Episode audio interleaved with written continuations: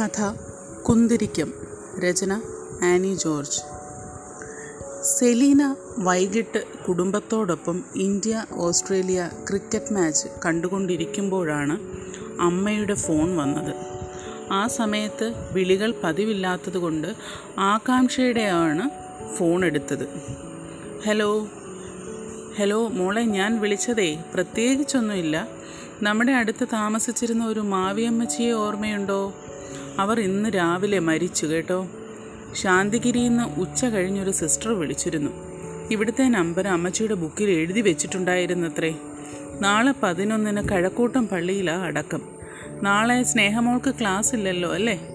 ആലോചിച്ച് ചെയ്യേ. എന്തു ചെയ്യേ എല്ലാവരും സെലീന അമ്മയുടെ വർത്തമാനത്തിന്റെ ചുവട് പിടിച്ച് തെല്ലു പുറകിലേക്ക് യാത്രയായിരുന്നു. ഇവിടുണ്ട് ക്രിക്കറ്റ് കാണുന്നു. എന്നാലും കഷ്ടമായി പോയി അവസാന സമയങ്ങളൊക്കെ എങ്ങനെയായിരുന്നോ എന്തോ.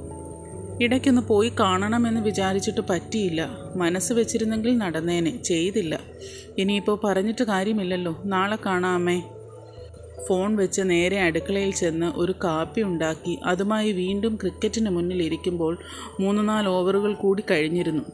എന്തോ ബാക്കി കാണാൻ മുമ്പത്തെ താല്പര്യം തോന്നിയില്ല. അമ്മയുടെ ഫോൺ വിളി തന്നെ കൊണ്ടുപോയ ഓർമ്മകളിലേക്ക് സെലീന വീണ്ടും ഒഴുകിയിറങ്ങി. ഓർമ്മകളുടെ ആ ഫ്രെയിമിൽ സെലീനയും മാവിയമ്മച്ചിയുമുണ്ട്.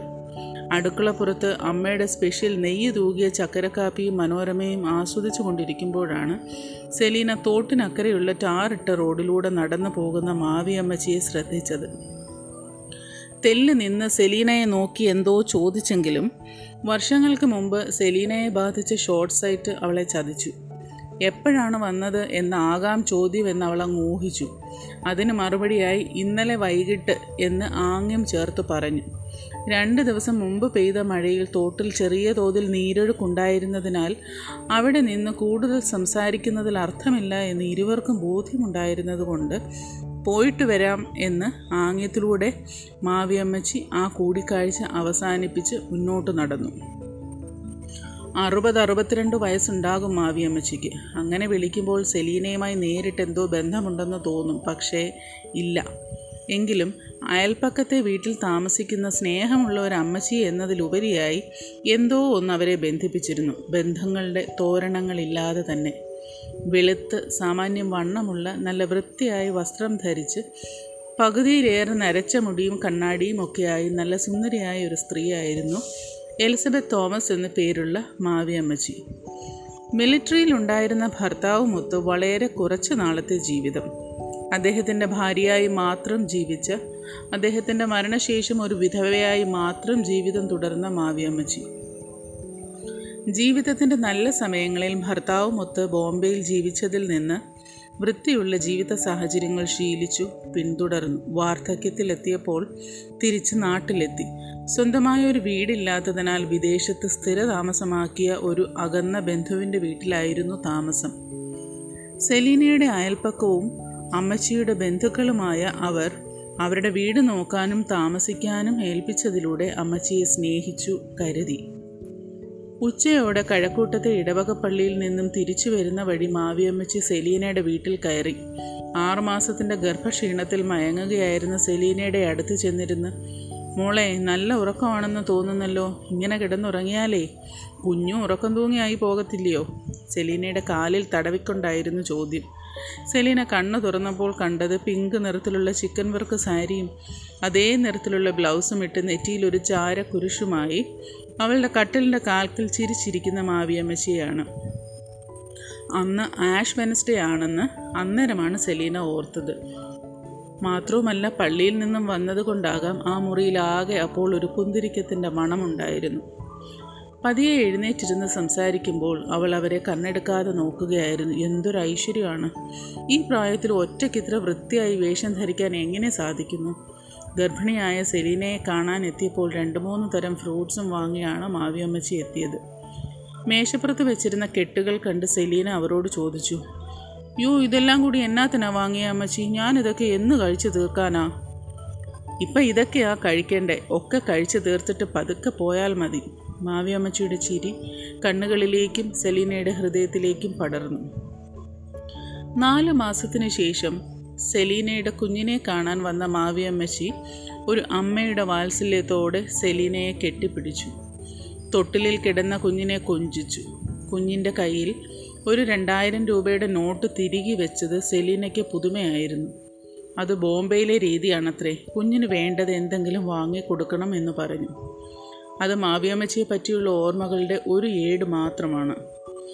പിന്നീട് വർഷങ്ങൾക്ക് ശേഷം അയൽപ്പക്കത്തെ വീടിന്റെ ഉടമസ്ഥർ വിദേശത്ത് നിന്ന് നാട്ടിലേക്ക് സ്ഥിരമായി പറിച്ചു നടുകയും മാവിയമ്മച്ചി ടൗണിലുള്ള ഒരു വൃദ്ധസദനത്തിലേക്ക് താമസം മാറുകയും ചെയ്തു. മിലിറ്ററിയിലായിരുന്ന ഭർത്താവിന്റെ പെൻഷൻ ഉള്ളതുകൊണ്ട് ശാന്തിഗിരിയിലെ കന്യാസ്ത്രീകൾ മാവിയമ്മച്ചിയെ സ്നേഹാദരങ്ങളോട് സ്വീകരിച്ചു. വല്ലപ്പോഴും ഒരിക്കൽ വീട്ടിൽ വിളിക്കുമ്പോൾ സെലീനയോട് പ്രത്യേക അന്വേഷണം പറയണം എന്ന് പറയുന്നതിനോടൊപ്പം ഇനി എന്നാ അവരെയൊക്കെ ഒന്ന് കാണുന്നത് എന്ന് മാവിയമ്മച്ചി നെടുവീർപ്പിട്ടിരുന്നു. വർഷങ്ങൾക്കിപ്പുറം ആ കുഞ്ഞു വളർന്ന് മൂന്നാം ക്ലാസ്സിൽ പഠിക്കുന്ന സമയം. വൈകിട്ട് മോളെ വിളിക്കാൻ സ്കൂളിൽ എത്തിയത് കുറച്ച് നേരത്തെയാണ്. അപ്പോൾ മനസ്സിൽ തോന്നിയ ആഗ്രഹമനുസരിച്ച് തൊട്ടടുത്ത് വൃദ്ധസദനത്തിൽ ചെന്ന് മാവിയമ്മച്ചിയെ ഒന്ന് കണ്ടു.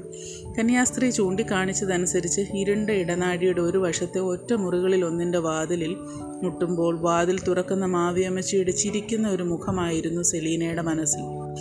എന്നാൽ ഒരു നരച്ച നൈറ്റിയിൽ ചീകിയൊതുക്കാത്ത മുടിയും കുഴിഞ്ഞ കണ്ണുകളും ക്ഷീണിച്ചു മെലിഞ്ഞ മാവിയമ്മച്ചി വാതിൽ തുറന്ന് മുൻവശത്ത് നിന്ന് സെലീനയുടെ മുഖത്തേക്ക് നിമിഷങ്ങളോളം നോക്കി നിന്നു. കണ്ണാടി മാറ്റേണ്ട സമയമൊക്കെ കഴിഞ്ഞതുകൊണ്ട് അതിപ്പം വെച്ചാൽ ഇത്ര പോലും കാണില്ല എന്ന് പിറുപിറുത്തു. ആ പറച്ചിലിനിടയിലും സെലീനയെ സൂക്ഷിച്ചു നോക്കി ആ മുഖം ഓർത്തെടുക്കാൻ ശ്രമിക്കുകയായിരുന്നു അവർ. കുറച്ച് നിമിഷങ്ങളുടെ ആയാസത്തിന് ശേഷം അവർ സെലീനയെ ചേർത്ത് പിടിച്ചു. മോളെ എത്ര നാളായി നിന്നെ ഒന്ന് കണ്ടിട്ട്? കുഞ്ഞെന്തിയേ അവളെയും നിന്നെയും ഒന്ന് കാണണമെന്ന് ഞാൻ ഇടയ്ക്ക് ആഗ്രഹിച്ചിട്ടുണ്ട്. അവളിപ്പോൾ മൂന്നാം ക്ലാസ്സിലാണ് അമ്മച്ചി. സ്കൂൾ വിടുന്ന സമയമാകുന്നതേ ഉള്ളൂ.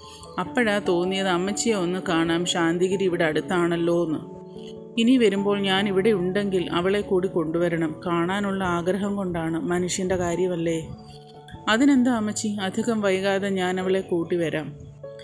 കൊച്ചു കൊച്ചു വിശേഷങ്ങളും ആരോഗ്യവും പെൻഷനും ഉള്ളതുകൊണ്ട് അലച്ചിലില്ലാത്ത ജീവിതവുമൊക്കെ കുറച്ചു നേരം സംസാരിച്ചിരുന്ന് സെലീന മോളെ വിളിക്കാൻ സ്കൂളിലേക്ക് പോയി.